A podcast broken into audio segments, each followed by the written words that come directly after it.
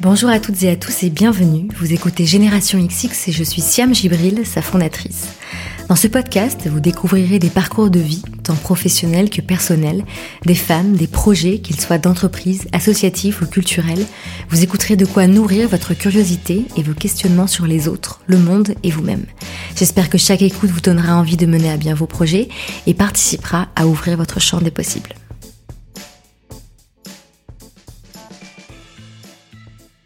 Aujourd'hui, j'ai le plaisir de vous faire écouter le premier épisode d'une série de trois avec Colline Mazera et Dorothée Barthes, les fondatrices de Jo, la marque de protection périodique en coton bio disponible par abonnement. Une série de trois épisodes car pendant neuf mois, de mai 2019 à janvier 2020, j'ai enregistré plusieurs conversations avec Colline et Dorothée afin de vous permettre de suivre leur évolution, tant professionnelle que personnelle. Si vous écoutez Génération XX depuis un moment, c'est ce que j'avais aussi fait avec Alexandra, la fondatrice de Anja en 2018. Durant ces trois épisodes, vous allez donc apprendre à connaître Colline et Dorothée et partager leurs questionnements. Comment financer le développement de l'entreprise? Comment profiter de sa grossesse tout en assurant la charge de travail que nécessite la croissance de Jo? Comment être une bonne bosse? Comment faire pour que l'entreprise grossisse sainement et surtout que chaque employé soit heureux d'y travailler? Colline et Dorothée se confient sur tous ces sujets, sans tabou et avec humour. Comme d'habitude, n'hésitez pas à partager vos réactions sur les réseaux sociaux en mentionnant Génération XX. Et pour retrouver toutes les infos de l'épisode, rendez-vous en barre d'infos ou sur le site générationxx.fr. Je vous laisse maintenant découvrir ce premier épisode enregistré en mai 2019 et je vous souhaite une très bonne écoute.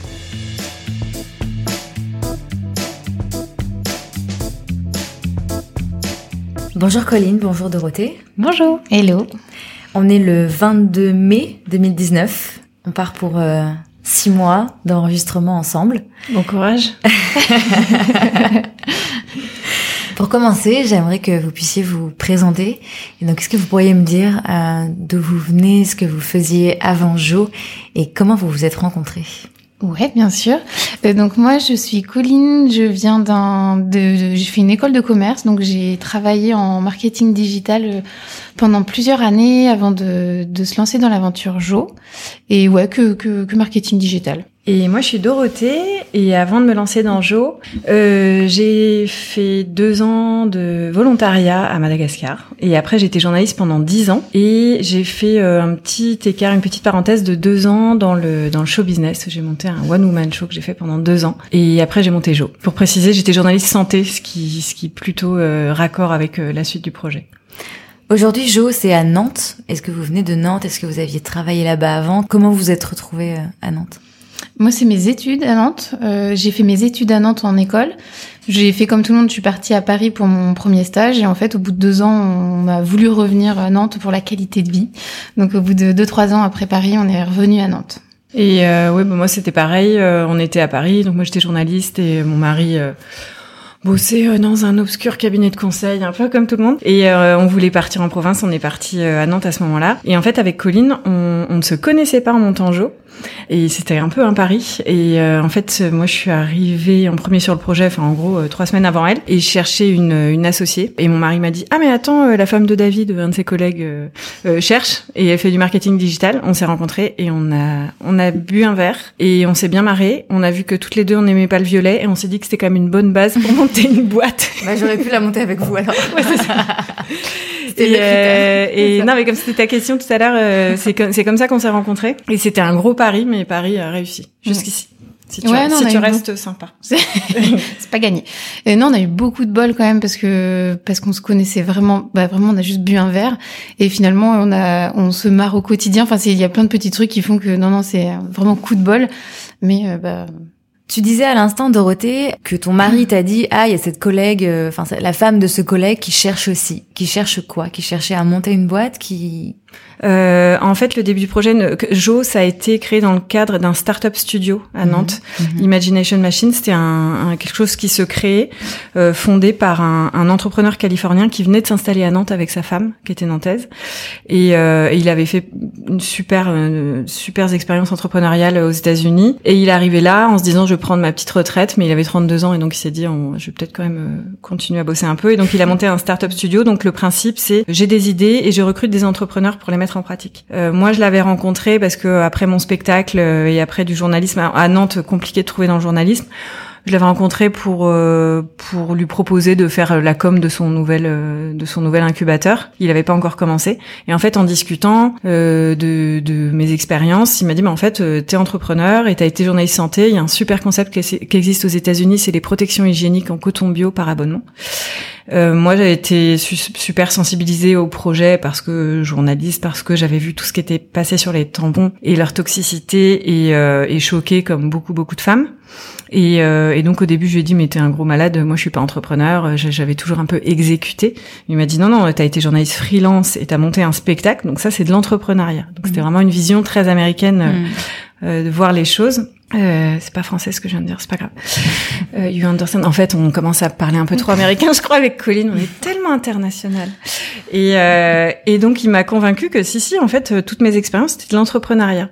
Et c'est marrant parce qu'en France, euh, chaque fois que je cherchais du boulot à Nantes, c'était ah ben t'es journaliste, super, tu vas pouvoir nous écrire des articles pour notre site internet. Mm Wouhou Et là, bim, on te dit non, non, en fait, tu peux monter une boîte. Et ce qui était complètement vrai, en fait, en, en 12 ans de freelance, j'avais acquis, au final, je m'en aperçois aujourd'hui, plein de plein de réflexes pour pour monter une boîte. Et euh, en revanche, pas jouable toute seule. Et moi, même moi, je le sentais pas monter ça toute seule. Et donc, bah, j'ai réfléchi avec ce mec-là. J'ai dit mais ce serait quoi le profil, le bon profil? Il me disait bah marketing digital serait quand même euh, ça serait quand même l'idéal. Et donc j'ai dit ça à mon mari euh, le soir et, et il me dit ben il y a la femme de David qui cherche. Colline ici présente. Oui, ici présente. Et donc tu cherchais quoi? Moi, je cherchais à partir de ma boîte parce que mhm. je revenais de congé mat depuis neuf mois et en gros, euh, je me suis rendu compte qu'on m'avait un peu mise au placard. Euh, mhm. Enfin que je, ça faisait quelques années déjà que j'étais dans la boîte et en fait, je, je m'y retrouvais plus trop. Donc j'étais déjà dans un process de euh, d'entretien. Je commençais un peu à regarder ce qui se faisait. Et en fait, donc Dorothée, on se téléphone. Enfin, Dorothée me parle du projet. Euh, tout le week-end, j'y pense. Et en fait, le truc, c'est qu'il y avait un petit détail, c'est que comme on était dans un incubateur, il y avait une date de début du projet. On s'est eu au téléphone. Et en gros, Dorothée me dit bon bah par contre, moi, dès la semaine prochaine, je commence à bosser sur le projet. C'est trois mois, on peut pas trop décaler. Enfin, on peut pas décaler. Et moi, j'étais en poste, donc euh, période de préavis, tout le bazar, machin. Et donc en fait, on se voit avec Dorothée. Le, le projet, moi, me tourne dans la tête tout le week-end. Et je faisais que dire à mon mec ouais, mais je peux pas. Sinon, c'est dire que je fasse un abandon de poste. C'est le truc euh, un peu violent pour ta boîte et pour toi. Et finalement, en fait, au bout d'un moment, mon mec a eu la phrase en disant non mais tu te vois recevoir tous les mois euh, ta boîte de protection hygiénique en coton bio euh, montée à Nantes euh, que tu aurais pu faire avec Dorothée. Et en fait non tu as pas fait. Ce que tu voulais pas faire un avant de poste de la boîte dont tu veux déjà te barrer et du coup, il fait OK, non, euh, c'est pertinent, d'accord.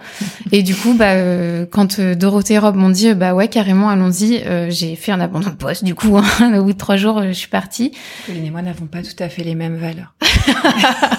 C'était un peu dur, mais en fait, au bout de le mardi soir, j'ai dit bon bah salut les collègues, et en fait, j'aurai demain. Et en fait, bah le lendemain, je suis pas revenue. J'étais avec Dorothée à commencer à travailler sur Jo. Tu sais que j'ai toujours cru que c'était une légende l'abandon de poste. Non, j'avais jamais rencontré quelqu'un qui en avait. Bah, écoute, bah, en fait là j'en rigole, mais sur le coup, je pense que le premier jour, je disais attendez, ah, il y a ma boss qui m'appelle, prends bah l'appel s'il te bah plaît. Bah c'est un peu le truc où, en plus, tes employeurs euh, flippent pour toi parce que t'as pas mm. prévenu, donc ils, peuvent se mm. dire t'as eu un accident de voiture, enfin t'as tout le mm. truc. Et au bout d'un moment, j'ai appris que mes anciens, mes boss, pensaient que j'étais partie pour une secte. Pas faux. Ouais, pas faux, hein, la secte du tampon bio. Et du coup, là, je me suis dit bon, ok, peut-être que je les appelle et qu'on qu'on fasse. Mais en fait, c'est un peu euh, la C'est bien fait pour les entrepreneurs parce qu'au final, tu vas quand même toucher le chômage, c'est ça l'intérêt. Mais en fait, t'as quand même ce truc qui te met dans une position hyper délicate parce que ton employeur s'inquiète parce que mhm. ça fait quatre ans que t'es dans la boîte, que t'aimes bien tout le monde et que les gens t'aiment bien, donc bah il s'inquiète. Et en même temps, t'as pas d'autre solution. Donc bon ben voilà, t'es dans une situation où t'es vraiment la la connasse. Mhm. Vous aviez quel âge du coup euh, à ce moment-là? Enfin, c'était il y a un an. Ouais, un an et demi. Un plus un an et demi. Ouais. Euh, moi, en fait, vous avez quel âge maintenant? Euh, Moi, j'ai 42 ans. Et 32 ans. Est-ce que la différence d'âge, ça a été un sujet entre vous? Bah, faut que je lui porte ses sacs régulièrement. faut que je ça qui est un peu chiant, quoi. C'est se mettre au rythme d'une personne bah, de 10 ans. Parler plus, fort. Parler plus fort. ça, c'est un peu, c'est chiant. Non, Écrire gros les présentations. en fait, ça a jamais été un sujet parce que je fais beaucoup plus jeune et Colline fait beaucoup plus vieille. et du coup, et du coup, bah, ça se, ça bah, on nous prend pour des jumelles régulièrement, quand même. On se ressemble tellement. Euh, non, en fait, ça a jamais été un, un sujet. Non. Bah non, non, et justement, au contraire, moi, je pense vraiment que ça a toujours été euh, une force. Enfin, ça a été, euh, ça a joué en notre faveur parce que euh, on a eu des expériences différentes.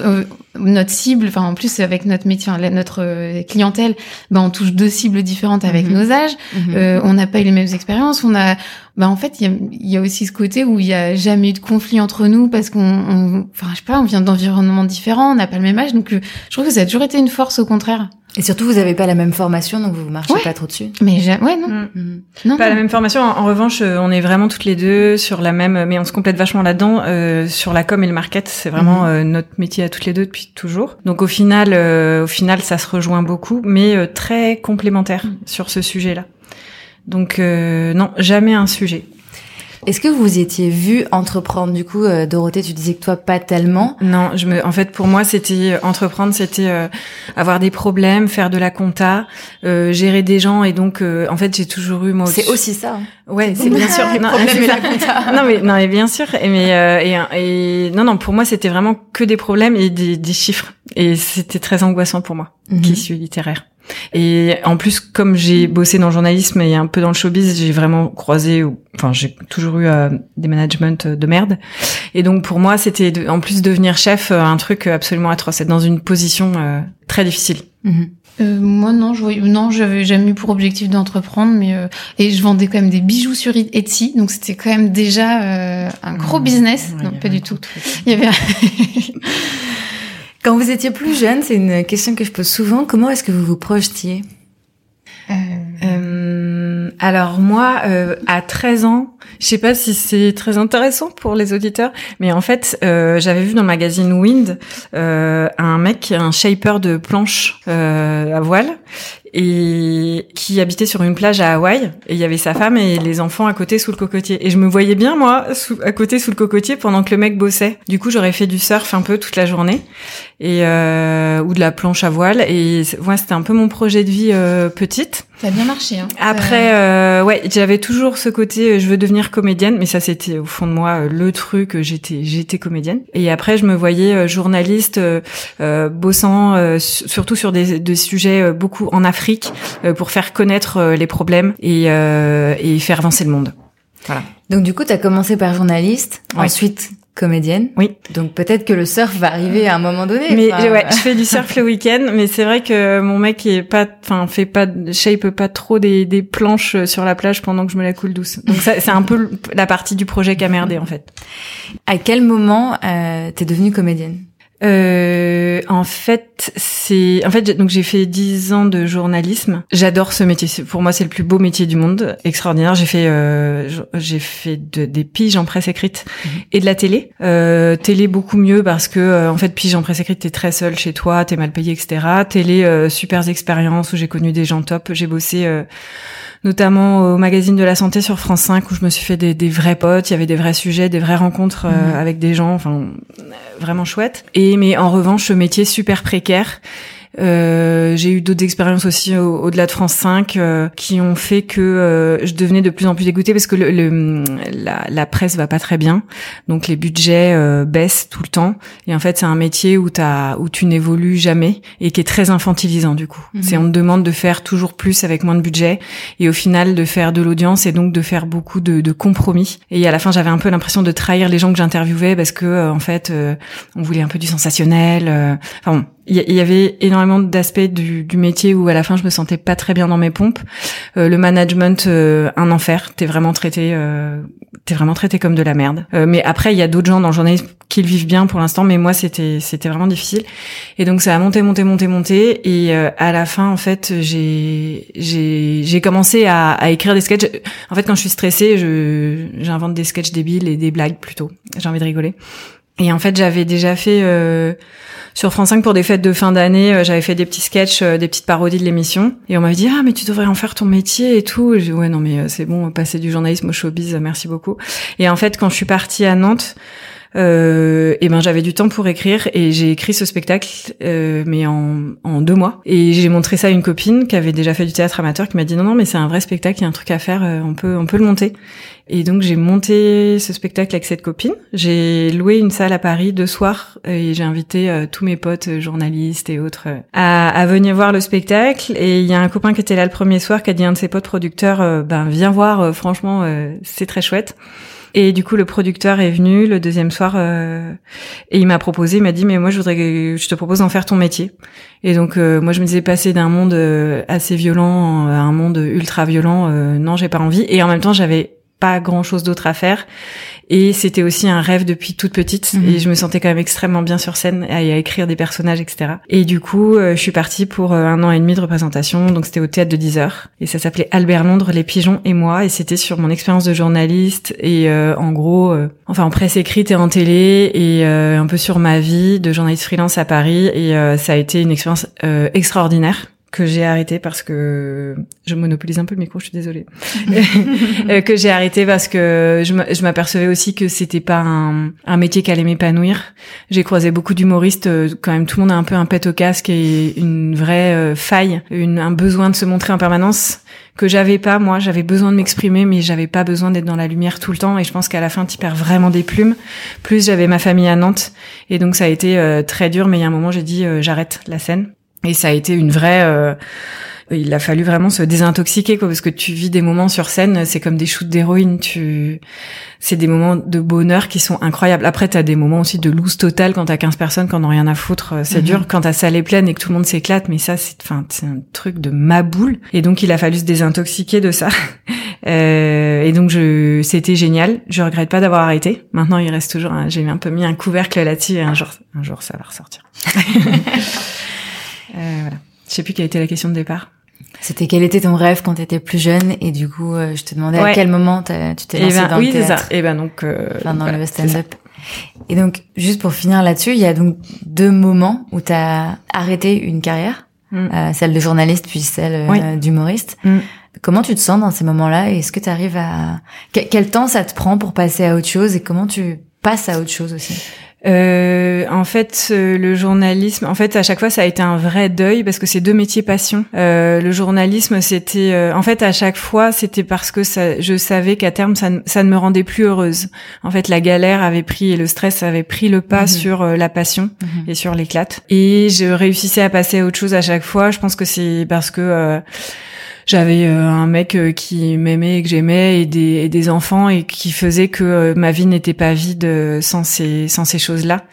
Et donc j'avais les ressources. Euh, je pense que j'avais vraiment les ressources pour rebondir, pour me poser en me disant non mais ma vie elle est belle à la base, j'ai vachement de chance et donc j'arriverai à faire autre chose. Mais j'étais pas j'avais dans ces moments-là, j'étais j'étais pas très bien non plus quoi. J'étais assez euh, frustrée euh, et pas très bien. Mais dans les dans les deux cas, ça a été euh, ça de me dire bah de toute façon à la base j'ai ma famille et c'est là où les décisions ont été plus faciles à prendre, c'est que j'avais cette base là et que de toute façon j'étais heureuse grâce à ça quoi. Et donc le moment où tu as eu cette discussion avec le fondateur du startup studio et le moment où tu as quitté le stand-up, il s'est passé combien de temps? Deux mois. Ok. Et en fait, euh, ouais, et c'est vraiment, je me disais, en fait, quand j'ai rencontré, j'étais assez en colère. C'était bande de bâtards, j'en peux plus tout. En fait, c'est mon mari qui m'avait dit va, va, le rencontrer. Il y a, il y a... non, mais j'étais super. Et va le rencontrer parce que ce mec-là, je pense que il l'avait. Mon, mon, mari l'avait rencontré dans une conférence. Il m'a dit va le rencontrer parce qu'il voit plus les personnalités que les CV. Et moi, en gros, sur mon CV, en gros, euh, pour un français, tu vois une meuf qui est un peu euh, erré un peu partout, euh, en faisant des trucs à droite, à gauche. Et en gros, là, j'en avais ras le bol parce que effectivement, je me faisais envoyer un peu bouler de partout avec ce CV-là. Et c'était euh, et vraiment j'ai écrit j'avais jamais fait de journalisme. Tu sais, en gros j'avais écrit ça. J'avais jamais fait de journalisme. Je suis devenue journaliste. On m'a dit tu feras jamais de télé. J'ai fait de la télé. Euh, j'ai écrit un spectacle. J'étais jamais montée sur scène. J'ai été pendant un, un, an et demi à Paris. Tu sais mais la grosse conne un peu. Tu sais un peu en colère. Tu voulais montrer que ouais. Non non et puis ras le bol et puis pour moi de toute façon j'allais mm. jamais rencontrer ce mec-là. Il en avait rien à foutre et mm. Ouais je pense que j'avais un peu une revanche à prendre. Et quand je l'ai rencontré, au final, euh, j'avais très peur et je me disais de toute façon, j'avais rien à perdre en fait. J'avais plus de boulot. Euh, et vraiment, j'avais rien à perdre. Mais aujourd'hui, je suis hyper contente euh, d'avoir dit oui, quoi. Parce que là, ce qu'on vit, euh, ça, ça, au final, ça, euh, j'utilise toutes les compétences, que ce soit la scène mhm. ou le journalisme, euh, mhm. que j'ai acquises finalement pendant ce mhm. parcours un peu tortueux. Et, et je peux vraiment les mettre, je peux vraiment les mettre à profit. Mais j'insiste sur le fait que j'aurais jamais fait toute seule et j'aurais jamais fait sans Colline. Et du coup, toi, Colline, ça a été quoi ton parcours euh, avant euh, Jo? Ben, Comment en fait, tu te projetais euh, Comment t'as évolué un peu dans ta carrière et personnellement aussi Bah, c'était un peu des petits coups de bol à chaque fois qui m'ont fait découvrir des nouveaux métiers. Par exemple, euh, en école, je devais faire un. Donc j'ai j'ai fait école de commerce, pardon, parce que justement, euh, ok, euh, j'aimais bien. Je voyais que les métiers de communication, ça pouvait être sympa, mais quand t'es en terminale, tu sais pas exactement ce que ça veut dire. C'est juste que je voyais des pubs dans mon magazine et que je trouvais ça chouette. Enfin, tu vois, en Mhm. gros, c'était ce niveau-là. Donc je me dis ok, allons-y. Et finalement en école, on doit faire un, un an de stage. Et notre prof d'allemand nous a dit ah il y a Yves Rocher qui cherche en Allemagne. Et bah moi j'y suis allée en entretien, on m'a dit oui, donc je dis ok, on y va. Enfin c'était euh, un peu suiveuse en me disant ok ça a l'air chouette complètement, mais Mhm. c'est porté. Donc par contre je découvre le market là-bas, génial, euh, des expériences de fou, enfin vraiment euh, des super souvenirs. Pareil euh, fin d'études, ah tiens il y a un stage qui se débloque, euh, je sais plus, chez Orange, l'équipe est sympa, oh ok les gens sont sympas, euh, la mission a l'air cool, ok. Et en fait euh, par des petits coups de peau, je me suis retrouvée avec des expériences hyper cool. Le remplacement de congé mat chez Oxybul, pareil, une équipe géniale où, où vraiment je suis restée pour le coup quelques années après et, euh, et donc j'ai découvert plein de métiers, mais parce que ah bah tiens Colline elle est en fin de contrat, tiens et euh, est-ce que ça te dirait de rester sur telle mission? Ah ok je connais pas, vas-y et en fait euh, finalement c'est là que j'ai découvert plein de missions du market digital et que j'ai adoré et personnellement après euh, bah, après à 25 ans tant que tu découvres des nouveaux métiers qui te plaisent bah tu tu prends quoi. Enfin c'était et en plus parce que je suis toujours tombée quand même sur des, des entreprises avec des, des gens super sympas donc euh, coup de peau. Et en fait quand on a voulu partir de Paris euh, mon on avait fait le deal avec mon mec. C'était le premier qui trouve euh, fait que l'autre va démissionner et fera un rapprochement de conjoint. Donc lui a trouvé à Nantes et donc moi je l'ai suivi et deux mois après j'ai retrouvé euh, le poste similaire euh, que celui que je faisais chez un concurrent en plus dans le jouet enfin j'étais dans le jouet et pareil, coup de peau, entreprise super sympa. Et donc, je suis restée quelques années. Et euh, après, euh, c'est de cette boîte-là où j'ai fait un coup, euh, le fameux abandon de poste. Donc t'étais pas du tout du genre à avoir un plan de carrière Non. et avoir prévu les choses? Non, mon angoisse, c'était la question en entretien du euh, Et tu te vois où dans cinq ans? Ouais. Bah, j'en sais rien. Enfin, on- aucune idée. Et puis, enfin, après, c'est peut-être différent. Mais là, on est sur market digital. T'es sur des métiers où ton métier de dans deux ans, il existe peut-être même pas aujourd'hui. Et euh, bah, tant mieux. C'est génial. C'est ça qui est excitant. Et puis, le coup de dire en entretien, oui, oui, dans cinq ans, je vais être directrice marketing. Bah, même pas. En plus, euh, je sais même pas. Et au contraire, moi, j'ai eu de la, la chance d'avoir des, des boss que j'ai admirés vachement. Mhm. Par exemple, chez Oxybul, j'avais une directrice marketing, je pense qu'elle avait peut-être 10 ans de plus que moi, que vraiment je respectais, que j'admirais, que je trouvais super. Et tu vois, je me disais, mais non, dans 5 ans, je veux pas être elle. Dans 10 ans, peut-être, mais dans 5 ans, aucune idée de toi, des étapes. Mhm. Et du coup, non, au contraire, moi, je, bah, je me laissais plutôt porter en me disant, euh, en fait, c'est aussi pour ça que j'ai démissionné de, enfin, que j'ai accepté, enfin, que j'ai fait cet abandon de poste, c'est parce que à 30 ans, euh, fin de congé, enfin retour de congé mat, je me dis en fait là je suis un peu dans mon truc plan-plan. Ok, je me barre tous les jours à 17h pour voir ma fille, c'est génial. Mais attends, à 30 ans, c'est un peu la loose de d'être dans ce truc-là, de d'être content parce que tu finis tôt. Enfin, toi, je me disais bon quand même, euh, c'est peut-être un peu plus épanouissant. Tu penses Et- que tu disais ça pourquoi? Bah, de quelle question Enfin de. de, de te dire euh, à 30 ans c'est un peu plan-plan, euh, il faudrait que... Bah parce que pour chose. moi, pour me nourrir, parce que enfin me nourrir euh, bah, bah, intellectuellement, déjà en tu plus. t'ennuyais euh, en fait. Ouais, ouais, carrément. Dans, Mm. dans mes journées, en fait, je me disais, bah attends, je fais la même chose quand même depuis euh, ce que je faisais avant mon congé mat. Mm. Euh, normalement, tu évolues un peu dans tes missions. Et puis, bah, en fait, le congé mat fait aussi que bah tu t'es un peu ennuyé intellectuellement. Enfin, personnellement, je me suis ennuyée un petit peu, même si, si d'un plein d'autres côtés, c'est très épanouissant. Mm. Mais en fait, j'avais mon retour, c'était plutôt, bah vas-y, re- redonnez-moi un peu de matière, euh, allons-y. euh. et, euh, et aussi, je me disais, bah attends, j'ai encore euh, 20 ans, de- 20 ans à bosser, donc je vais pas me dire à 30 ans, oh vivement la retraite, super. Euh, Bah non, Mhm, mhm. c'était un peu triste. Et ça, ce sentiment que tu avais à 30 ans, tu l'avais jamais ressenti euh, dans tes... Enfin, Non. les années d'avant? Il y a eu un truc qui a, qui a changé, t'as senti? Bah parce que je pense que j'avais des missions moins épanouissantes du fait de mon congé mat. Parce que jusque-là, euh, c'était plutôt justement, j'avais des nouvelles missions. Parce que Mhm. mes collègues partaient en congé mat, c'est ça le pire. C'est que je prenais un, un remplacement de congé mat. Quand tu revenais, par contre, dans mes boîtes, c'était hyper respectueux. Tu, normalement, tu récupérais vraiment ta mission. Donc, on me mettait sur notre mission. Donc, super stimulant parce que je découvrais d'autres trucs. Ouais. Mais jusque-là, non, ça m'était pas arrivé personnellement de me dire, euh, ah, j'ai un peu perdu en, en matière, quoi, en, en sujet tous les jours. Et du coup, si t'avais pas euh, rencontré Dorothée, comment tu penses que t'aurais euh, évolué? Enfin, c'est un peu bizarre comme question, Ouais. mais du coup, donc t'as eu ce, ce, ce moment où tu t'es dit bon, euh, je m'ennuie, il faudrait que je pense à autre chose. Et Mm. tu voyais le autre chose dans quoi? Juste changer de boîte? Ou Ouais. tu voyais un changement de métier aussi ou de carrière? J'avais commencé des processus de recrutement euh, dans une autre boîte et c'était un, un métier finalement que je faisais dans ma boîte précédente. Mhm. Et euh, en fait, c'était de passer des, des entretiens où je me disais, en fait, ce que j'utilise, ce que je faisais dans ma boîte précédente, on, je l'exploite pas du tout dans ma boîte actuelle. Et euh, après, ça c'était propre peut-être à cette boîte, hein, pas de généralité, mais c'était, je me suis dit c'est dommage en fait, il y a un truc que j'aimais bien faire et je pense que je savais bien faire, et mais en fait je l'utilise pas parce qu'on m'a mis dans une case là dans cette boîte, mmh. on m'a, on a cloisonné le, le, service marketing comme ça, donc moi je fais ça, et c'est dommage parce que je faisais ça, je m'éclatais là-dedans et je le, et donc c'était plutôt comment je peux trouver un nouveau poste où je vais avoir plus de, d'action, enfin plus de plus de sujets différents quoi. Mmh. T'es bien servi là du coup. et non c'était ouais. Il y a une question que je vous ai pas posée, c'est sur l'aspect euh, financier qui est souvent un frein mm. euh, pour pas mal de personnes parce qu'on se dit que monter une boîte, euh, voilà, il faut investir beaucoup, il faut des fonds, il faut un réseau, etc. Vous, c'est quoi votre avis là-dessus et c'est quoi votre expérience particulière mm. du startup studio? En fait, le principe du startup studio, c'est qu'on te donne l'idée et les moyens intellectuels de lancer le projet. Et en fait, ils nous donnaient pendant trois mois 5000 euros à chacune et 5000 euros pour le projet. Donc euh, ça nous permettait d'avoir euh, un mini salaire et 5000 euh, euros pour les pour tu vois payer une graphiste et tout au début de la boîte etc. Et après donc pour financer la première production, on a on a fait une levée en love money et là, on a eu 17 investisseurs. Euh, donc, on cherchait 40 000 euros. Et en fait, on a, on a demandé bah, à nos familles, en fait, vraiment aux gens en qui on avait vraiment confiance. Pas forcément euh, des gens euh, qui étaient fortunés autour de mmh. nous. Et en disant, bah, c'est 1000 euros minimum. Il y en a plein qui ont mis 1000 euros. Mmh. Et puis, euh, ben, je vois, il y a un copain de ma sœur qui a mis 17 000. Et c'était bah, le, le, gars qui a réussi, quoi, dans l'entourage. C'était pas dans notre entourage. C'était même pas dans notre entourage. Mais en gros, euh, en ayant plein de plein d'investisseurs. Euh, enfin, nos, nos parents euh, sont pas particulièrement fortunés.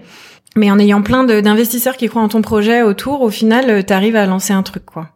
Et ça, ça n'a pas été une galère pour leur donner des parts? C'est-à-dire quand tu as, quand as beaucoup d'investisseurs, comment est-ce que tu réfléchi pour euh, répartir les parts On a découvert le monde de, de la capitalisation d'une entreprise qui était complètement nouveau pour nous. Et là, on s'est vachement bien fait accompagner. Mais en fait, non, euh, Love Money, on leur donnait, c'est des bons de souscription. En gros, ils nous ont, ils ont investi dans Jo et on leur a donné des tickets en disant, bah, la prochaine levée, on vous donnera des parts. Mhm. Donc c'est pour ça que c'est bien de faire ça avec que des gens qui ça s'appelle des BSA AIR. prenez note, prenez note. Pas. Et en fait, c'est bien de faire ça qu'avec des gens qui ont confiance en toi parce que tout le monde n'accepterait pas, enfin même si c'est très euh, juridiquement normé et tout, hein, pas de souci. Mais euh, donc ça, c'est des tickets. Et en fait, bah, à la levée, donc quand on a fait une levée, ils ont transformé en part, mais en fait, c'est un pool d'investisseurs. Donc euh, non, c'était pas compliqué. Là, ils ont pris une part dans la boîte, mais à la rigueur comme c'est des gens qui nous ont fait confiance dès le départ, sans qui on n'aurait pas pu se lancer, euh, moi je suis très contente que ces personnes, euh, enfin c'est des personnes pour qui je suis super contente d'avoir qui ont départ, enfin je suis super contente mhm. qu'ils aient départ parce mhm. que bah, les 1000 euros qu'ils ont mis au départ, ils valent déjà plus de 2000. Enfin toi c'est je me dis, mhm. bah, je suis super contente que des proches qui n'ont pas des millions, enfin vraiment, c'est des gens qui nous ont fait confiance, bah, qui puissent en bénéficier, quoi. Ouais, il y a des copains qui ont vraiment parié euh, et qui ont vraiment, qui ont mis un gros ticket pour eux et qui disent, bah, aujourd'hui, ouais, je peux, je peux financer les études de ma fille. Ça, c'est vraiment super cool. C'est ouf. C'est dingue parce que du coup ils ont ils ont revendu leur part. Non non pas encore mais avec ce que ça vaut aujourd'hui. D'accord. En fait à la, ouais hmm. ils, donnent un certain montant et à la première levée de fonds euh, ils, ils, ont ils ont des parts mais avec un petit bonus un discount hmm. euh, hmm. ils ont des, des conditions privilégiées et du coup rien que rien que là et ben du coup ils faisaient un beau un beau gap quoi. Donc euh, ça c'est top. Et, euh, et en fait, euh, en, en, nous, on avait envoyé notre mail donc aux gens vraiment, ça, ça faisait quoi, une trentaine de personnes à nous deux, je pense. Et, euh, et ces gens-là euh, ont envoyé aussi à, des copains proches en disant tiens ça peut t'intéresser. Et au final on cherchait 40 000 et on a eu 78 000. Est-ce que c'est dur de demander de l'argent euh, comme ça à des proches? Moi j'ai pas trouvé. Non. Non, parce qu'on a, en fait, je vendrais euh, de l'essence ou un truc, mm. euh, je tuerais des petits chatons, euh, je serais pas à l'aise. là, c'est un bon, une bonne idée de business, l'assassinat de chatons. Je voulais t'en parler. On garde, ouais, on en parle après. Ouais. Mais par contre, là, quand tu crois à ta boîte et que tu sais que c'est un truc clean dont t'es persuadé, bah là, non, pas du tout. Et puis, mm-hmm. comme, enfin, on a été comme pas mal soutenu par nos, enfin, super soutenu par nos proches, bah non, c'était assez naturel. Et par contre, très à l'aise avec l'idée de dire, je vous en parle parce que justement, je pense que ça va être un bon coup. Mm-hmm. Enfin, c'était plus dans cette idée-là qu'on les a Mm. approchés en disant, euh, je veux, je voudrais pas que dans un an euh, la valo explose et que du coup vous auriez pu vous faire un énorme ticket et que je vous en ai pas parlé quoi. Et c'est plutôt comme ça en disant, euh, On contre, était assez pas, euh, confiantes, ouais. Pas de souci quoi. On était assez confiantes, mais moi j'ai bien dit, par exemple, ma, ma sœur, elle a mis 10 000. Merci Marion. Euh, je savais que c'était un, c'était beaucoup. Ouais. Et par contre, j'étais un peu stressée, quoi. Ça met un peu Mm. la pression. Je disais, tu, tu sais que tu, vous pouvez tout perdre. Hein. Ouais. Tu le sais ça. Vous pouvez tout perdre. Hein. Mm. Et t'as oui, oui, non mais c'est bon, t'inquiète pas. Et voilà. Mais du coup, c'était assez sain. Et bon, après, euh, tout le monde, je pense, savait qu'il y avait un marché là-dessus. Euh, donc. euh, il y avait quand même moins de chances qu'on se plante qu'en lançant euh, une, ligne, je sais pas, une ligne de, De chatons. de chatons assassinés. Comment ça s'est passé vos premiers jours à travailler ensemble et à travailler sur le projet? Eh ben, il y avait plein de choses à faire. Ben, on se, on se connaissait pas. Hein. Et euh, du coup, ben, on, ouais, on a appris à se connaître comme ça. Je sais, je sais pas comment. tu te souviens toi des premiers jours? Bah non, en fait, on avait si on avait un truc, c'était qu'on était quand même pas mal pris sur un sujet, c'est qu'on cherchait notre fabricant. Mm. Donc en gros, on avait un peu notre mission en disant, de toute façon, si on n'a pas de fabricant, le projet marche, il, il tombe à l'eau. Mhm. Et du coup, on était motivé par ce truc-là. On y connaissait. Bah en fait, l'avantage c'est que chacune on arrivait avec euh, zéro bagage sur le sujet. Donc c'était plutôt ah t'as essayé. Enfin, je trouve que c'était plutôt euh, du déblayage. Et après, le côté euh, apprendre à se connaître, bah ça se fait hyper naturellement parce que bah finalement t'es que deux de toute façon. Donc euh, là où t'arrives dans une nouvelle boîte et t'as 15 collègues, bah là t'es deux. Donc tu manges ensemble. Enfin tu es toute la journée ensemble. Donc euh, Après, on était dans le startup studio Mm. et on nous a quand même donné quelques outils pour euh, structurer une équipe et qui nous ont bien servi aussi. Euh, par exemple, il y avait euh, toutes les, on fait déjà maintenant avec notre notre nouvelle équipe euh, des réunions post-it euh, où en gros une fois par semaine tu mets ton ego de côté et tout ça et tu et tu fais euh, 5 6 post-it euh, euh, happy face et 5 5 6 post-it euh, sad face sur des sur des sujets euh, qui t'ont ennuyé ou sur des sujets pour lesquels tu es heureux. Ça peut aussi être des sujets relationnels interpersonnels. Et en fait toute l'équipe s'y met et met ses post-it tu vois les uns avec les autres. Et ça peut être ben je suis hyper contente parce que j'ai réussi à faire ça sur le site je sais pas quoi. Et ça peut être aussi ben ouais moi je bah moi j'ai un peu mal pris qu'on m'ait dit ça à ce moment-là et tout le monde laisse son ego de côté et écoute. Mhm. Euh, écoute bienveillante et tout ça. Et euh, donc euh, avec euh, là on a commencé avec l'équipe. Et en fait nous on a commencé dès le départ à faire nous deux. Et donc ça a été vachement bien pour désamorcer des trucs. Euh, tu vois euh, ça a été euh, moi je suis assez grande gueule. Et Colline euh, l'est aussi Sous ces apparences. sous ses petits airs des chatons. de chaton, madame, s'exprime beaucoup. Non, mais c'est vrai que je suis assez grande gueule et en plus euh, j'ai eu des métiers, j'ai toujours été en freelance, donc euh, fallait toujours que quand j'étais face à un interlocuteur, que je me Mm. mette vachement en avant pour me vendre. C'était une habitude et du coup euh, il y a des moments où Colline en plus euh, 10 ans de moins et moins dans ces milieux-là, Mhm. disait ouais, euh, j'ai, enfin le fait que je me mette un peu en avant, parfois c'était un peu chiant pour elle. Mm. Et du coup ça permettait de dire les choses sans sans que ça reste comme ça bloqué pendant des mois et qu'à la fin ce soit, euh, enfin que ça, ça ça vire pas à l'incompréhension quoi, parce que Mhm. j'ai pas d'ego en particulier, c'était juste ma manière d'être face à des gens. Et donc ça permet de désamorcer des trucs euh, très très rapidement et euh, une fois par semaine. Et du coup c'était euh, c'était pas mal. Mm. C'était- Bah surtout quand on se connaît pas beaucoup en fait c'est pour Mm. ça là justement tu dis ça euh, effectivement moi je sais, tu, tu peux pas savoir euh, connaître exactement le caractère des gens et en fait une fois que tu l'as écrit sur ton post-it de toute façon t'as pas le choix tu vas devoir le poser son ton post-it donc c'est vachement bien il y a des trucs où que tu peux ne pas oser dire euh, que tu dirais pas comme ça à l'oral. Et bon bah tu l'as écrit ton putain de post-it faut le sortir maintenant faut le dire. Et du coup c'est vachement bien pour ça je trouve. Donc nous on continue de le faire euh, avec l'équipe et aussi que toutes les deux parce qu'il y a encore des trucs bah, qu'on veut garder entre nous et du coup, c'est euh, ouais, c'est vraiment génial. Donc ça s'appelle les rétrospectives, réunions rétrospectives où tu te dis euh, et c'est aussi bien du pro que du perso. Comme ça, ça aussi, euh, ça explique aussi à l'équipe. Euh, si t'es dans une équipe, on te dit euh, ouais, euh, j'en sais rien, je suis défoncée en ce moment, je suis fatiguée. euh, bah voilà, ça explique euh, que j'ai une sale gueule cette semaine. euh, Aidez-moi, donnez-moi du gâteau quoi. Mhm. Enfin, c'est Mhm. c'est pas mal. Jo, donc ça existe depuis un an et demi. Qu'est-ce que vous avez fait en un an et demi ça a été quoi les, les, les étapes, les caps que vous avez passés On en a parlé. Vous avez trouvé des investisseurs, Mhm. vous avez trouvé bon, du coup a priori un fabricant puisque les, les produits existent.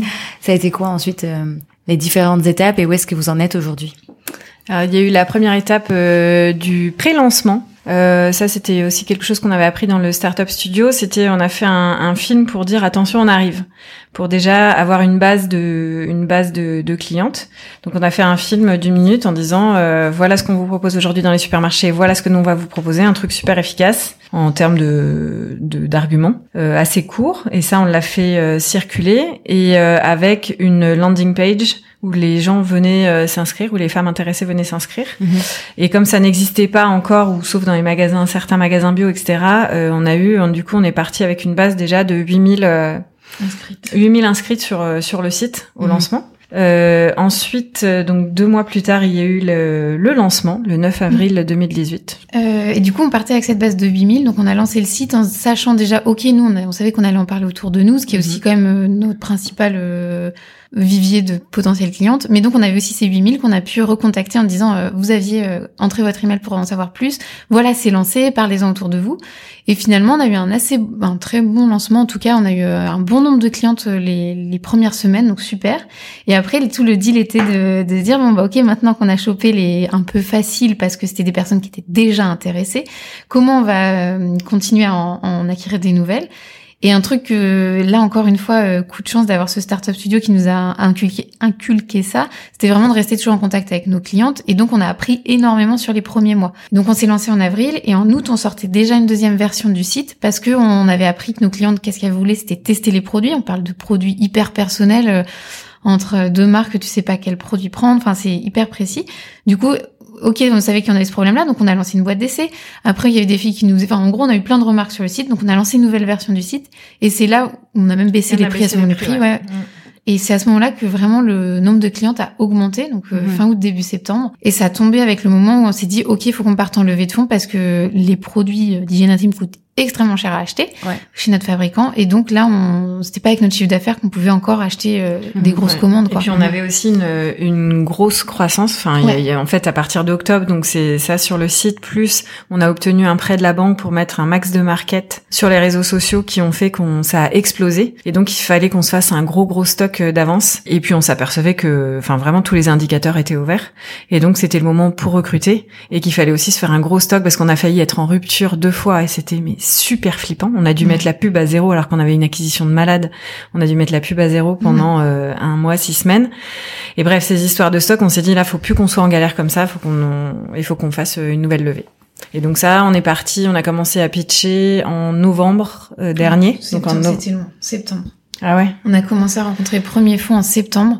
la fille qui était pas là. Ah Je me rappelle pas. si dès septembre et en fait, euh, si parce que tu as les premiers rendez-vous avec euh, l'assistant du euh, grand chef euh, des fonds d'investissement. Donc non, c'était méga long.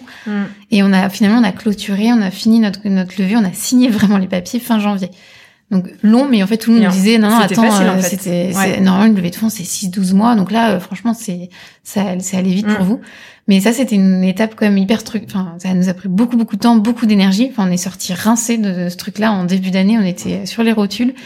Mais c'est ce qui nous a permis de passer les grosses commandes et donc là de pouvoir remettre à fond le market et de continuer à avoir une, une croissance vraiment chouette. Qu'est-ce qui prend de l'énergie euh, dans ces moments-là quand tu cherches des fonds auprès de l'investisseur? C'est te vendre non-stop. En fait, euh, à la fin, en fait, on avait un roadshow quoi. C'était vraiment, euh, on partait avec notre valise et c'était pendant une, pendant trois jours. À chaque fois, on est sur deux trois jours et on, avait, je sais pas, quatre cinq rendez-vous et tu te répètes et tu dis, et puis en plus, tu te vends toi aussi parce que Mhm. il, il y a beaucoup le business, mais l'équipe et en Et plus. tu bois du morito, et, Et tu, bois, et tu voilà. et tu liches.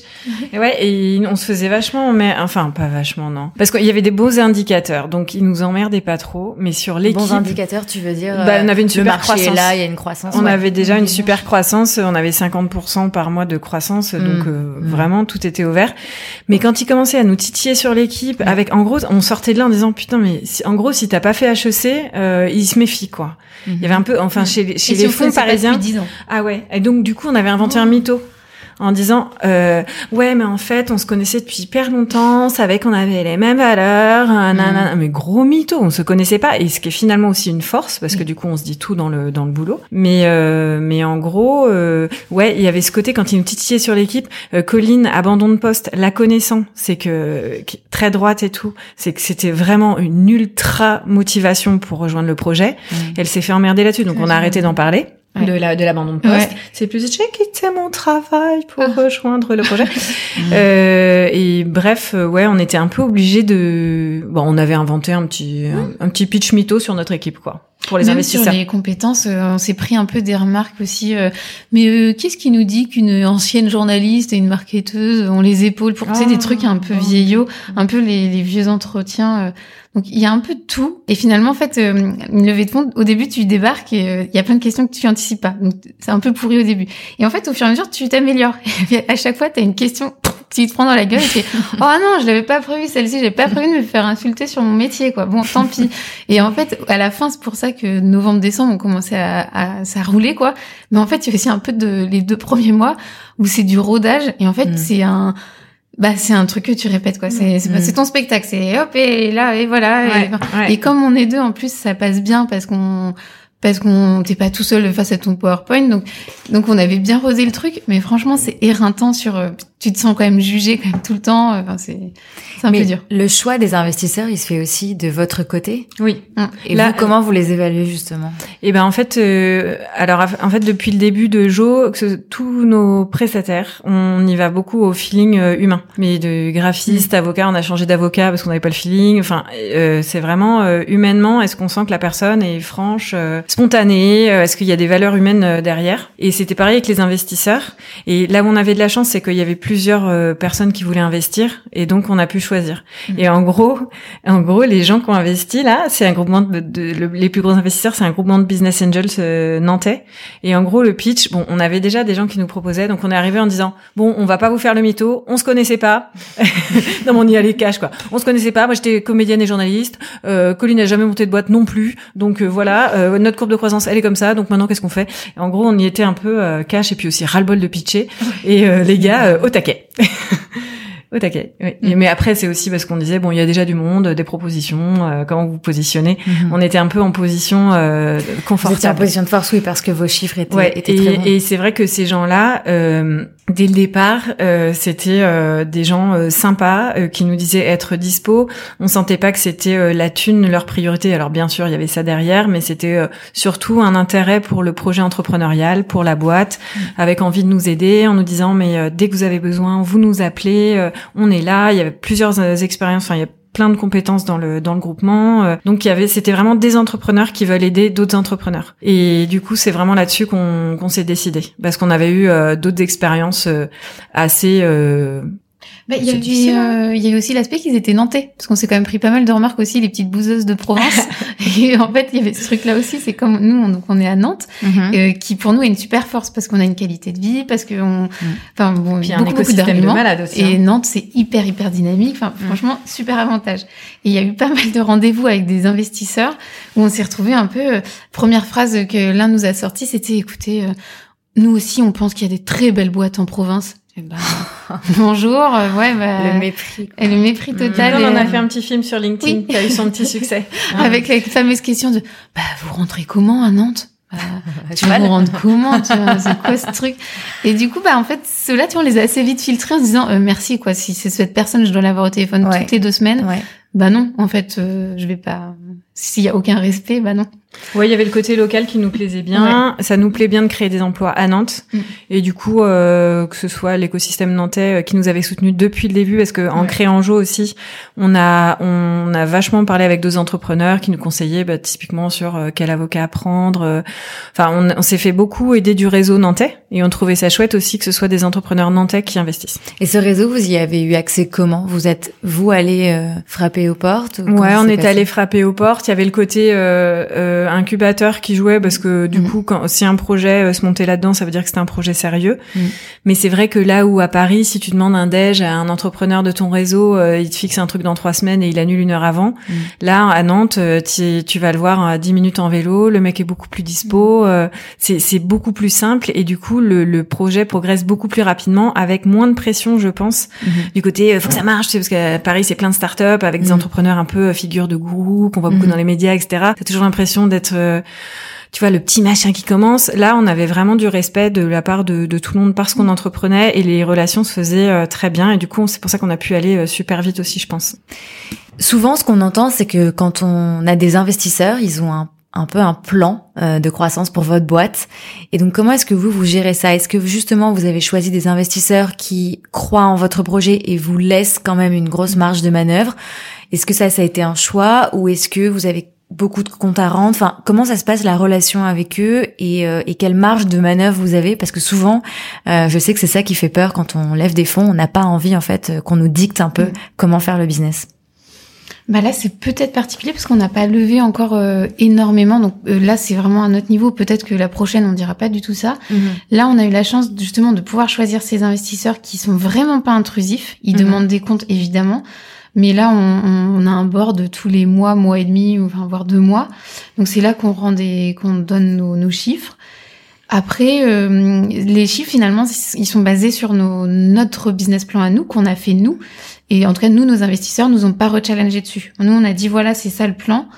Et en fait, tu vois, en board là cette semaine, c'était ah bon alors on est on en est où par rapport au business plan? Tu vois, c'est pas du tout euh, euh, c'est exigeant, mais c'est pas non plus euh, trop intrusif encore une fois. Et finalement après, euh, on est très transparente aussi avec tous les investisseurs. En fait, on a aussi cette volonté de pouvoir montrer à tous les investisseurs, euh, que ce soit quelqu'un qui a 5% ou alors euh, le fonds qui a 20%, on peut donner des, des comptes. en tout cas, on est très à l'aise là-dessus. Par contre, je pense que ouais, quand on va monter sur une autre levée, il y a moyen que ça soit un peu plus contraignant. Ouais, là parce que là, on a euh, vraiment, moi j'ai vraiment pas l'impression d'être contrainte par eux. Après, c'est vrai qu'on a euh, des, des super chiffres en ce moment, euh, donc voilà. Après, la croissance forcément à un moment elle ralentit, il y a des choix plus compliqués à faire, mais pour l'instant c'est pas compliqué, donc c'est vrai que du coup c'est facile pour eux. C'est ah bah super, voilà, on, on, leur parle quand on a des décisions stratégiques à prendre, on prend leur avis aussi, aussi parce que c'est des gens sympas et qui nous imposent rien. Euh, mais pour l'instant, effectivement, là, si on part sur une deuxième levée avec des fonds, euh, là, ça va être, ça va mm. peut-être être autre chose, quoi. Même les chiffres demandés pour la levée, là, finalement, on nous a demandé bien sûr beaucoup de chiffres, mais moi, ce que j'entends, c'est plutôt, ouais, pour une levée, vraiment, faut, faut vraiment sortir beaucoup, beaucoup de data, et donc là, je pense que ça sera vraiment un autre, mm. euh, un autre niveau. Parce qu'en mhm. gros là pour cette levée là, on leur a montré une courbe de croissance. Colline, elle avait fait un petit, une petite présentation mhm. bleu marine et corail avec une petite courbe corail qui montait, une mhm. super jolie vague et tout ça. Et euh, avec et en gros ils ont investi là-dessus quoi. Ils nous ont rien demandé. C'était vraiment, on est un groupement d'entrepreneurs, ça nous fait marrer de mettre l'argent là-dedans et voilà. Donc là, ça va être une autre histoire. Ouais. Et donc justement, vous en êtes où aujourd'hui? Et parce que là, on on a fait un peu le, bilan euh, de cette première année de mm. lancement, donc ça marche très bien parce que euh, vous avez un, un super bon timing, c'est-à-dire que mm. comme vous le disiez, il y a eu plein de scandales par rapport aux protections hygiéniques euh, qui étaient néfastes pour la santé des femmes, et donc du coup vous, arrivez avec mm. des produits qui sont clean, vous reversez une partie de vos bénéfices à des associations partenaires, donc vous avez vraiment, enfin, une offre qui est enfin voilà, qui correspond vraiment aux, aux besoins des femmes aujourd'hui. Il y a de la croissance et là, on pourrait se dire, ok, bah c'est génial, parfait, tout roule. Hmm. Qu'est-ce qui se passe euh, en vrai dans le bureau? Qu'est-ce qu'on se dit euh, et, et, où est-ce que vous voulez aller maintenant? Eh ben, en vrai, là, en fait, on a recruté des gens euh, qui sont top, euh, humainement, professionnellement, et donc on se dit qu'on est hyper contente et qu'on ferait bien grandir euh, cette petite équipe tranquillement. On accorde beaucoup de d'importance à la qualité de vie, à l'équilibre vie pro vie perso, donc on ferait bien vivre ça tranquillement. Après, la réalité, c'est qu'il y a aussi des Procter et Gamble euh, net euh, qui vont se lancer sur le sur le bio, mhm. qui sont euh, des énormes groupes. Qui sont des énormes groupes. Alors nous on a nous on a la chance d'avoir une marque en fait, il y a de la, il y a vraiment de l'affection. Enfin, mm. avec les clientes, euh, on, la marque elle est identifiée, elle est incarnée euh, mm. par nous deux. Oui, oui, vous vous mettez en scène dans des sketchs. Euh, ouais. sur Instagram, LinkedIn et tout, si les personnes. Ouais, ouais. Et puis on aime bien. En fait, on adore cette relation-là avec les clients, mm. même au service client. là, on a des gens pour répondre au service client, mais quelquefois on s'y met et c'est chouette aussi. Enfin voilà, il y a une chouette relation avec les clientes. Donc de toute façon, ça, ce sera toujours un truc acquis. Maintenant, on sait que si on veut continuer à avoir de l'avance. Est-ce que rester comme ça, grandir tranquillement, c'est une bonne chose? Est-ce qu'on va pouvoir rester rentable en grandissant tranquillement? Parce que là, euh, vous êtes rentable pour le moment? euh, Bientôt. Ça, mm. on, va l'être bientôt. Donc, ce qui est cool, c'est que normalement, on va avoir le, le, choix de la lever ou pas. Mais le fait est que sur ce marché hyper concurrentiel, où il y a aussi des bons gros lobbies, des énormes boîtes en face, enfin, on nous conseille pour l'instant de, de faire une deuxième levée pour euh, remettre un gros gros coup sur le sur le market, sur sur l'élargissement de la gamme, etc. Euh, donc voilà, on est un peu en ce moment dans ce dans ce questionnement-là. Et puis on entend un peu tous les sons de cloche justement, c'est que c'est vraiment deux choix d'entreprise. On peut vraiment la faire vivre en, mode tranquille et ça sera une très belle boîte parce que on, on, va pardonner de part. Euh, qualité de vie. Enfin, vraiment, on a. On, Et puis on peut, vous, on peut vous se êtes permettre. rentable, donc vous On pouvez se le euh, permettre, investir vraiment, pas de euh, ce problème. que vous avez gagné. Par Ouais. contre, si on veut faire un gros coup marketing, si on veut faire euh, un gros partenariat ou un truc comme ça, bah, évidemment, à part, il y a peut-être des banques qui pourront nous suivre sur certains sujets, mais il y a peut-être quand même cette, ce sujet. Est-ce qu'il faut pas avoir une plus grosse aisance en trésorerie dans ce cas levé? Et mais après, ça veut dire repartir en levée. Enfin, c'est c'est aussi des impacts sur nous. En disant, bah, du coup, on est moins avec les équipes, donc euh, on perd un peu ce côté euh, équipe qu'on est en train de former. Qui c'est ça qui est hyper sympa, c'est qu'on est tous ensemble. Euh, impact sur nos vies perso. Enfin, Ouais, et puis je me dis aussi, moi, euh, si euh, si on le fait pas, est-ce qu'il y a pas un moment où juste on va se faire bouffer, quoi Ouais. Soit Ouais, par, quelqu'un qui fait la même chose mais qui fout le paquet, Mm. euh, soit par les gros. Mais bon, après, je sais que les gens sont quand même en recherche de, de petites marques en qui ils ont confiance et que euh, Tampax, même s'il y a écrit euh, coton dessus, euh, ça reste Tampax. Donc Mhm. il y a quand même une défiance et Mhm. c'est un énorme un énorme truc. Euh, mais n'empêche que ouais, si on le fait pas, est-ce qu'il y a pas un moment où on pourrait mourir? Et ça, on peut pas. Non, puis impact euh, encore, c'est que fin d'année, moi je suis enceinte, donc fin d'année, enfin là on se disait levée de fonds. Félicitations Putain, t'aurais pu le dire Mais c'est génial Incroyable, breaking news. Ne serais-tu pas comédienne, Dorothée? Non, mais du coup, euh, si on disait levée de fonds en fin d'année, ben ouais, ok, mais par Mm. contre, euh, enfin, en fait c'est dur de. Nous, on veut montrer qu'on peut monter une boîte aussi euh, en, en ayant des enfants, en ayant, enfin, on veut le montrer aussi à nos équipes en se disant, bah, euh, moi je suis enceinte, bah là si j'ai envie de faire du télétravail parce que je suis défoncée, bah je vais pas faire non plus la warrior à venir au bureau défoncé. Enfin, je- faut, faut qu'on on a notre part aussi à jouer là-dedans, je trouve. Et du coup, bah levée de fonds, bah je me vois pas en levée de fonds à 8 mois de grossesse euh, non plus devant les devant les fonds au niveau. euh, Rachida Dati sort de ça. voilà, à titre perso déjà, euh, il y a deux trucs, c'est que je, niveau euh, pas crédibilité, mais toi je sais pas si je le sens trop d'être. euh, Mhm. t'es- en plus c'est quand même encore une fois émotionnellement un peu dur de, de la Mhm. levée de fonds, donc j'ai pas envie de m'infliger ça à 8 mois de grossesse. Et en plus de ça, bah peut-être qu'à un moment, euh, encore une fois, je suis pas une Rachida Dati en puissance, euh, peut-être qu'à un moment où je peux juste prendre une petite parenthèse et kiffer ma grossesse que Ouais. je ne fais pas du tout aujourd'hui. Et du coup, ben euh, ouais. c'est- Après, sur le principe d'avoir un gros ventre devant des investisseurs, au contraire, moi je trouve ça cool. Hein. sur le sujet des tampons? Non, mais ça on s'en fout. Mais euh, le principe de dire euh, ouais ouais, je suis enceinte, euh, je monte une boîte, je fais des enfants, je fais des- une levée de fonds, et il y a un moment je vais m'arrêter et c'est comme ça. Ouais, ça dépend des fonds. Franchement, je sais pas. Ouais, bah très bien. Ceux qui comprennent pas, Mm. eh ben on les sélectionnera pas. Un, un. Ouais, on verra. Ça, c'est le gros sujet en ce moment? La levée. Mm. Ouais. Euh, des deux derniers jours, ouais, on en a pas mal parlé là. Ouais. Parce qu'on on, on essaye de choper des échos un peu, enfin on prend des, Mhm. des sons de cloche un peu différents et Non, mais tu l'as Ouais. dit, c'est ça, c'est deux choix euh, Ouais. différents de boîtes. Et qui, du coup, impactent vos vies euh, perso. Complètement. Ouais, et puis là, en fait, on vient aussi, on apprend à, à être des boss. Là, on a recruté. À la base, être boss, toutes les deux, ça ne nous intéresse pas. En fait, mener un projet, enfin, faire un projet, on trouve ça génial et tout ça. On trouve ça génial de recruter, d'être avec des gens, etc. Mais être des boss, mais toutes les deux, on était là, je- moi, je veux pas, c'est toi, non, c'est toi, non, c'est toi. Bon, Au final, on est co-CEO. Donc, euh, super. Et, euh, et- mais, et donc, ouais, on est aussi dans cet apprentissage-là de, de savoir, euh, pas s'affirmer, mais tu vois, de savoir donner la, la direction à des équipes tout en, enfin voilà, le management, j'aime pas du tout ce mot. J'ai l'impression que c'est un gros mot maintenant. Mais euh, bon, ça, ça s'apprend et il, faut- il nous faut du temps. Là, on vient de recruter, il faut qu'on forme l'équipe, euh, faut qu'on continue. Là, pour l'instant, c'est super sympa, mais il faut, faut que ça le reste. Euh, donc il y a ça aussi, l'envie de se poser un peu avec cette équipe et de la faire grandir et de nous unir et, et voilà. Et donc si tu pars en levée, ça te prend énormément de temps et du coup, tu- j'ai peur de délaisser un peu les gens. Quoi. En fait, finalement, j'ai l'impression que vos sujets, ils sont pas tellement sur, euh, enfin, en tout cas là, quand on en parle, sur la croissance en elle-même, parce que j'ai l'impression que le marché euh, est là, que, que vos produits plaisent, qu'ils sont bien. euh, je veux dire, vos, vos clientes sont abonnées, donc euh, dont je fais partie d'ailleurs. Donc, euh, si elles restent, c'est que votre produit est bien. Donc, en fait, la peur, elle est pas tant sur euh, est-ce que euh, notre produit euh, Mm. marche ou pas. C'est plus euh, qu'est-ce qu'on fait de la boîte après, c'est ça? Bah ouais. Ouais, c'est sur le c'est sur le projet humain et qui est vraiment aussi au cœur de de Jo. Euh, c'est faire une boîte euh, saine où les gens sont heureux, ça serait super chouette ça.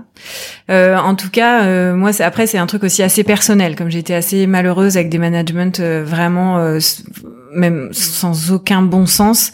Euh, Enfin, j'ai vraiment beaucoup souffert. Euh, c'est vraiment. En plus, je, oui, en fait, j'ai oublié de dire ça aussi dans mon parcours. Il y a eu un an et demi où j'ai été dans une boîte et euh, et je me suis fait harceler. Et ça, en fait, j'ai tendance à pas en parler parce que j'ai décidé de l'oublier. Mais ça a été extrêmement douloureux. C'est fini au prud'homme et tout. Et un peu traumatisée par tout ça. J'ai vraiment envie de, de faire une boîte où on fait passer la vie avant la performance. Euh, où, et je suis sûre qu'au bout du compte, on y gagne.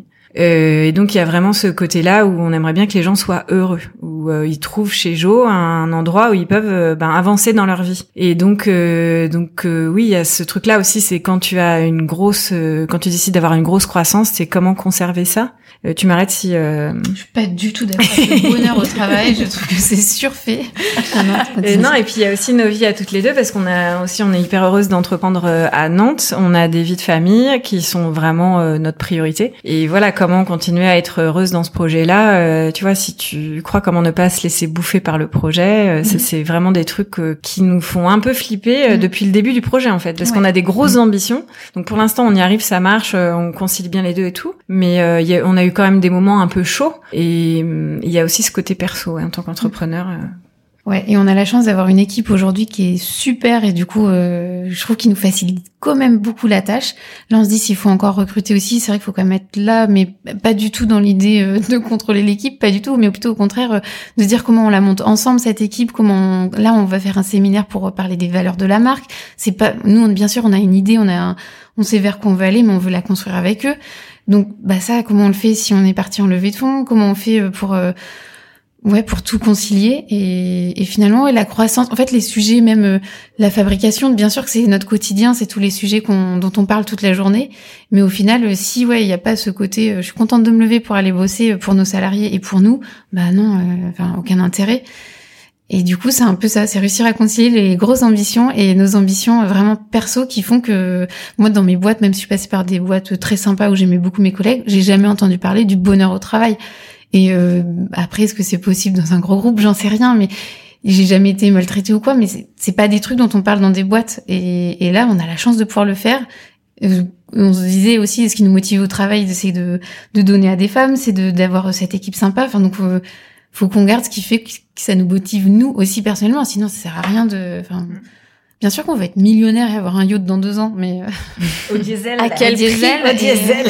mais à quel prix évidemment Avec du chlore et tout, ouais, ce sera bien. Non, puis il y a ce truc aussi, on se dit, en fait, il y a, il y a un truc super kiffant euh, avec la croissance, c'est qu'on donne une partie de notre chiffre d'affaires euh, à des assos, à des mm. femmes dans la précarité. Mm. Donc au début, c'était juste à deux assos. Gynécologie sans frontières en France, c'est une association au Cameroun. Et là, il y a deux autres assos à qui on va pouvoir donner. Et en fait, c'est énorme kiff. En fait, par exemple, il y a une, une association au Côte d'Ivoire qui s'appelle Cavo Equiva, qui récupère des jeunes filles euh, victimes de la traite dans la rue, mais des toutes jeunes filles. Et euh, donc on a eu des bons contacts avec eux, etc. Et en fait, le, fait qu'on leur donne va changer euh, beaucoup beaucoup de choses pour eux quoi. Et donc tu dis c'est dingue si on fait une grosse croissance, c'est-à-dire le nombre de, de femmes que tu peux impacter euh, positivement, c'est un truc de ma boule dans le centre, ils te disent bah ouais, avec ce que vous allez nous donner, on va pouvoir payer euh, une psychologue pour le centre, mieux nourrir les filles, euh, euh, faire des ateliers. Enfin, c'est un, truc de dingue et c'est hyper satisfaisant. Et tu dis mais t'imagines si on si on devient une énorme boîte, ce que tu peux faire après. Mm. Ça, ça serait méga cool. ça serait une satisfaction. même pour l'équipe. Hein. Pour l'équipe, ouais, c'est ce que je vais dire. Mm. L'équipe, bon, encore une fois, c'est je vais peut-être pas passer par les bonnes boîtes, mais te dire que tu bosses, ok, bien sûr. Euh, en fait, non, on a, on a la chance, c'est que déjà, on propose des produits qui sont sains. Donc, mmh. c'est pas comme si, encore une fois, on tuait des chatons pour donner à des femmes. Là, mmh. là, on donne, on, déjà, on vend des produits. de chatons te traque. Ouais, pas, mal. Tout à l'heure, juste, on les assassinait, là, on les donne à des femmes maintenant. voilà. Et ça, le, la boîte évolue. c'est pas mal. Mais non, mais au moins. Qu'il faut un AVC. Mais non, tu racontes n'importe quoi. Non, il y a vraiment un fond derrière tout ça. C'est qu'en fait, déjà, on propose des produits sains. Donc, toi, déjà, tu vends pas des trucs, euh... ouais. déjà, t'es motivé mmh. parce que tu vends, t'es mm. convaincu qu'au moins t'apportes une solution à des femmes. Donc déjà, c'est agréable, tu vois, comme mm. comme business, de dire je bosse pour ça. Et en plus de ça, derrière, tu sais, tu sais que tu vas aider des associations. Bah, pour nous, ça, ok, mais pour les salariés, c'est génial. On a plusieurs mm. euh, personnes qui ont intégré Jo parce que justement, c'était une de leurs premières motivations, c'était de dire, bah, vous donnez à des femmes. Et ça, euh, bah, trop de chance parce qu'on a trouvé des super pépites grâce à ça euh, pour notre équipe. Il y avait une raison derrière tout ça. Ouais. Pour, euh, pour terminer, pour qu'on puisse euh, faire la, la, boucle euh, dans six mois, qu'est-ce que vous avez envie d'avoir accompli dans six mois? Dans six mois, c'est quoi? C'est fin d'année? Ouais. On est fin d'année. Euh, À bah, nouveau, no pressure, hein, au sens large. euh, alors, je voudrais faire une marge de 45%. Non, je rigole. Euh, non, dans six mois, dans le meilleur des cas pour moi, on a continué à faire une, une belle croissance et à avoir des vies sereines, mais toute l'équipe. À avoir, euh, tu vois, continuer à être euh, content au travail, content de retrouver les gens et le matin quand on arrive, avoir une ambiance euh, hyper saine. Voilà. Et que ce soit avec ou sans lever. Ce que je veux dire, avoir élucidé cette question de, ce serait bien qu'on y voit plus clair sur le sujet levé. Sachant que là, on a des nouvelles personnes qui sont arrivées il y a assez peu de temps, donc euh, d'ici là, on aura vu aussi pas mal de choses éclore grâce à leur arrivée, plein de choses qu'ils ont mis en place ou qu'ils vont mettre en place. Donc euh, ça, j'ai hâte de voir aussi euh, tous ces, ces petits trucs qu'on a semés et là, de voir comment ça va rendre. Et donc peut-être que je peux parler de mes kilos de grossesse aussi pour la fin d'année. Et de ma couvade. Et de la couvade de Dorothée, non, parce qu'on a des vrais sujets de fond quand même chez Jo. Et puis que euh, effectivement, euh, Colline puisse reprendre les, les mojitos alcoolisés. Ah oui, ouais, ouais, ouais. Ça, Là, elle est au Virgin et c'est une vraie souffrance. Mhm. Et non, mais le truc, ouais, non, mais c'est vrai que le vrai sujet, c'est que Mhm. Colline m'a annoncé sa grossesse. Elle est arrivée avec du chocolat au boulot, que du coup, j'en bouffe toute la journée et que je prends également des kilos. Donc C'est si- ça que t'appelles la couvade? Oui, d'accord. Donc si euh, en fin d'année, on peut, euh, voilà, on peut avoir euh, résolu ce problème de balance euh, d'un côté et de l'autre. Mais qu'on reprendra avec l'alcool. Voilà. Donc rendez-vous dans six mois sur ce sujet. De fond. Merci beaucoup. Merci. Merci à toi. Un grand merci à Colline et Dorothée pour leur confiance et leur enthousiasme à chaque enregistrement. Pour les suivre, rendez-vous sur LinkedIn et sur Instagram at jo.fr. Jo, ça s'écrit J-H-O. Pour découvrir et commander les produits Jo, vous pouvez vous rendre sur leur site internet jo.fr, donc J-H-O.fr. Merci beaucoup pour votre écoute. N'oubliez pas de suivre Génération XX sur les réseaux sociaux et de vous abonner à notre newsletter sur générationxx.fr. Je vous souhaite une très bonne semaine et je vous dis à mercredi prochain pour la suite des aventures de Colline et Dorothée.